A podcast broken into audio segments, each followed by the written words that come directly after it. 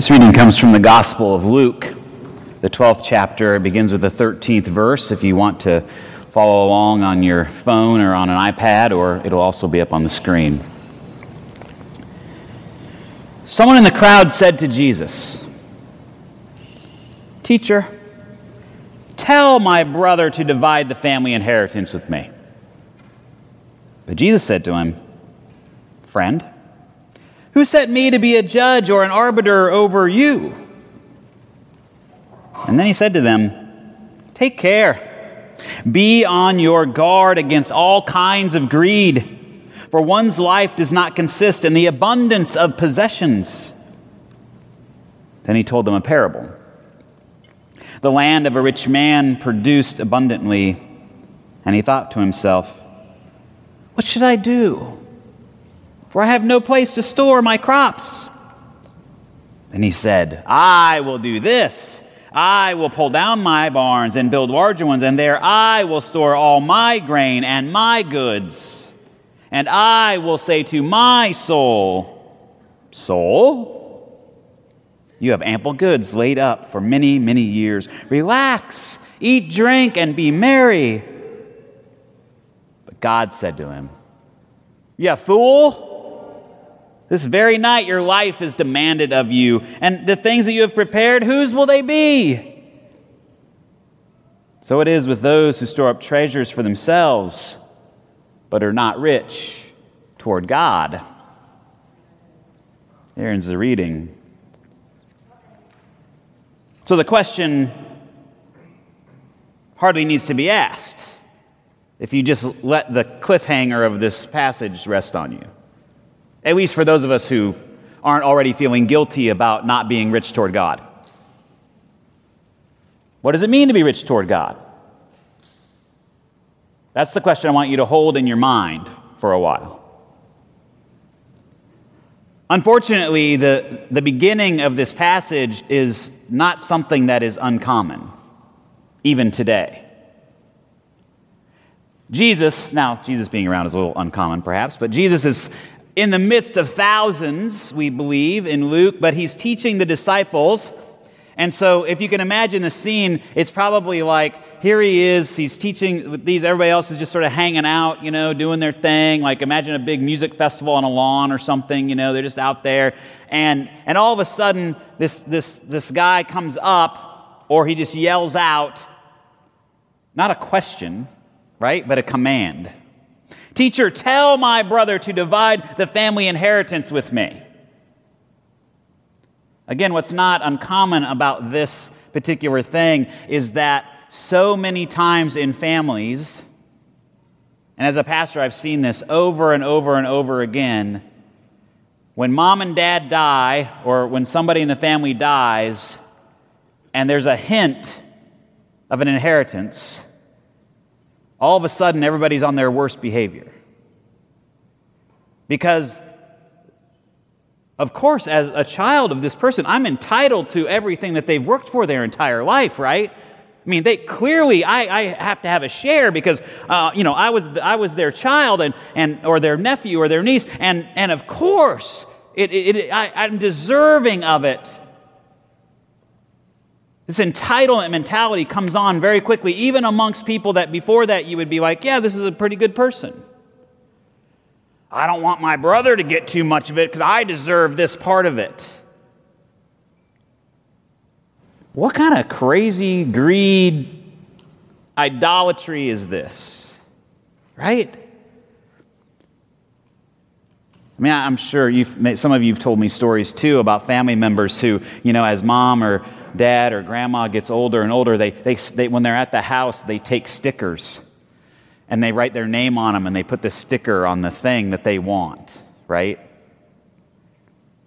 I mean, it's a lovely thing for maybe someone who's, who's, who's going to die to do to say, if, there, if there's something that you would like, you know, please let me know. And, and then that way, you know, if it's a saucer or a teacup or a chair or a table or something like that that you're interested in. I mean, that's a lovely sentiment that they know they're going to be, you know, these things that they have, they're going to need to figure out what to do with them. But, but it's so fascinating to me that we, we get this entitlement kind of thing. Our parents or our family members who have worked their whole lives and, and, and saved and earned and done this, that then when they die, it must belong to me. Couldn't possibly belong to somebody else. I'm entitled to it. And that's what he says. Tell my brother to divide the family inheritance with me. Now, what he may have been doing is, is that he may have been the youngest brother or the younger brother. And of course, the oldest brother got, in, in this time, it was mandatory. The older brother got two thirds of the inheritance, and the younger, the younger brother got one third of the inheritance. I don't know what they did if they had three, but that's what they did if they had two two thirds, one third. So it may have been that the older brother was hoarding the, all the inheritance, and the younger brother just like, man, I got to get Jesus, I got to get the teacher, the rabbi, because the rabbi had some power to tell my brother to, hey, give him his rightful share. Okay, maybe that's what's going on here, but it doesn't feel like that very much here. And Jesus says, who, who set me to be a judge? I didn't come here to decide your money disputes, right? But then it says he said to them. So I don't know if he, if, he, if he turns to the disciples or if he turns to the thousand. Take care be on your guard against all kinds of greed, for one's life does not consist in the abundance of possessions. Could anything today be more countercultural than that statement? Because what are we told all the time? More things you have, the one, with, the one who dies with the most toys wins.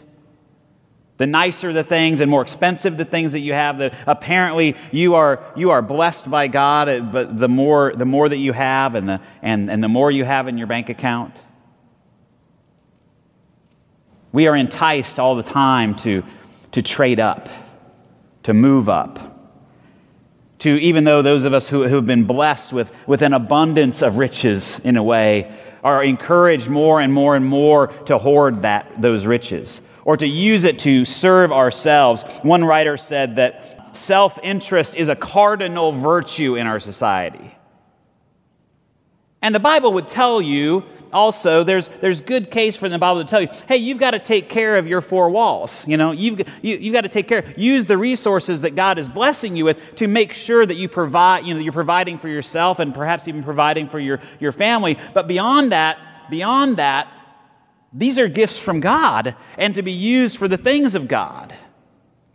And so, as Jesus goes on to tell this parable, he makes, a pretty, he makes this guy a pretty easy target. The land of a rich man produced abundantly. And he thought to himself, What should I do? For I have no place to store my crops. And if you heard me reading, did you hear the words I was emphasizing? I and my. I mean, it is very strangely constructed in the Greek because the I and my, they just, you could, you could do something else and make it work. But I think that Jesus, if it's recounted appropriately, Jesus told the parable this way because he wants you to understand the, the very self focus of this person. Because he doesn't say, oh, I, I I'm providing for my children, or I'm, I, have I've got enough to provide for the, for, for the area people in case we have a famine. I'm, I'm, I'm able to store this up because then, you know, we can do different things with it and make sure that maybe people who aren't as, who, who haven't had this abundance of, of crop, or, you know, will be able to eat while they, while, they, while they do the rest of their farming. No, no, no. It's all about I and my. I'm going to take care of myself. I'm going to take, do this. And, and then think about the resources he's going to expend. He's going to tear down the barns that he had, which have been sufficient for however long, and build up new barns just to, just to encase this blessing. And, this is, and one of the things that people there would have, would have really understood that maybe we don't, we have to have more put in our minds is that this kind of abundance from the land would have been seen as a great gift from God. Not that this farmer did anything more perfect or more right, but that, but that it was just an, an abundance and that God was really blessing this person. But he takes it and he's just going to store it up for himself. For himself. Just, and I will say to my soul, Soul? I, I know you guys talk to yourselves like that, right? Yeah, all the time. I mean, I know we talk to ourselves all the time. We don't like to admit it. You know, we've got this running conversation going on, but I've never said, soul, we're going to. Anyway, that's just a little side thing. You have ample goods laid up for many, many years. Relax, eat, drink, be merry. And, and I'm not. and the thing is, it would be very easy for a preacher to be, you know, come down hard on, well, you're supposed to, you know, live a life of poverty and you're supposed to give everything away because that's in the Bible too, right? Jesus says, give away your possessions or sell your possessions and serve me and, all this everything. I mean, you could really, you could, you could begin to make a case for that. And, and that's, that's where the case gets made that most preachers aren't supposed to have anything either. I'll never forget I'll never forget the first few weeks after Jennifer and I bought a 10 year old Mercedes Benz.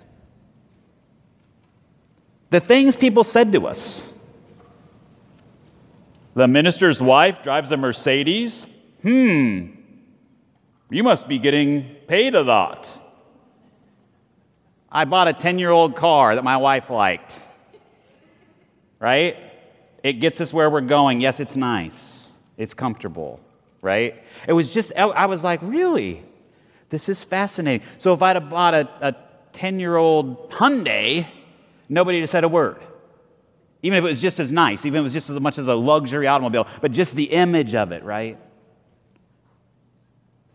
Preachers are, aren't supposed to have anything.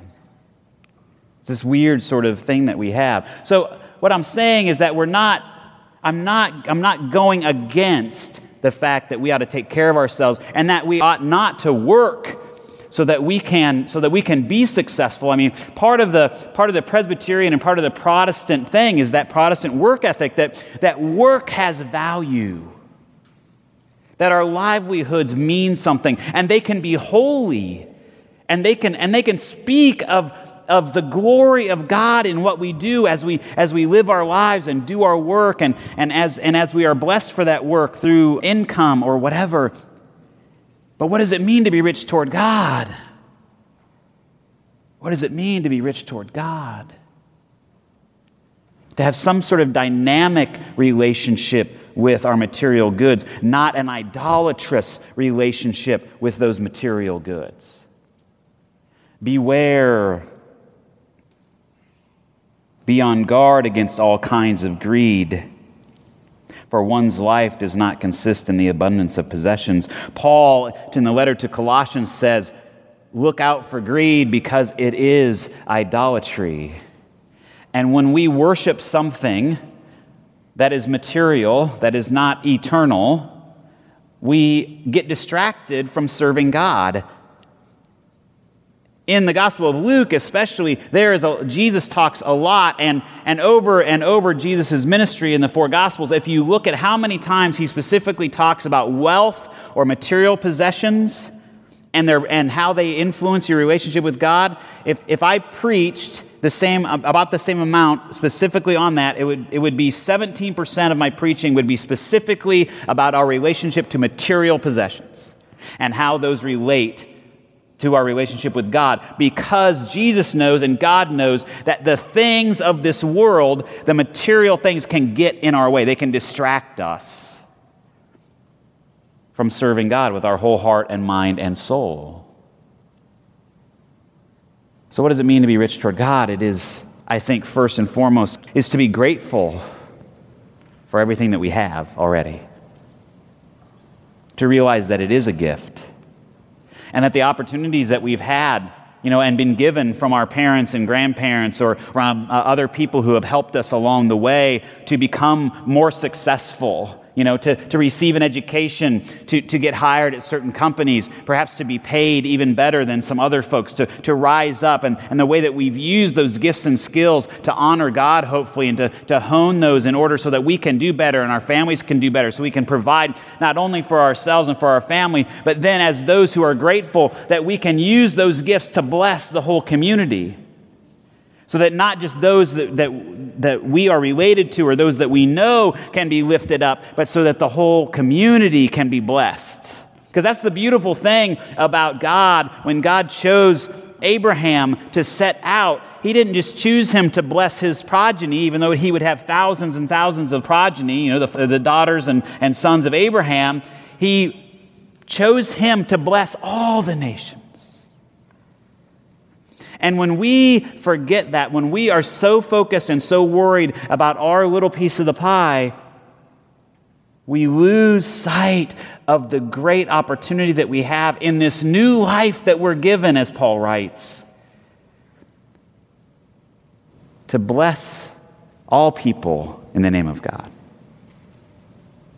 To help all people have an opportunity to do better for themselves, to, to take care of themselves, so that, so that we don't have people living in poverty, so that we don't have people going hungry, so that we don't have people who aren't who, who don't have meaningful work to do, but we create, we, we, those who have been blessed with much, are able to take that much and able to figure out ways to use it in God's name to bless other people, to be rich toward God. And that comes from a place of humility as well. And you've heard me talk about what being humble means. In the Bible, it is, it is not about being self depreciating or, or, or not thinking highly enough of yourself. It is understanding the relationship that you have with God, where God is and where you are in that relationship. That God is the creator, that God is the redeemer, that God is the sustainer, that everything that we have is a gift from God, and that dynamic relationship means that I am not God and I didn't just create this for myself.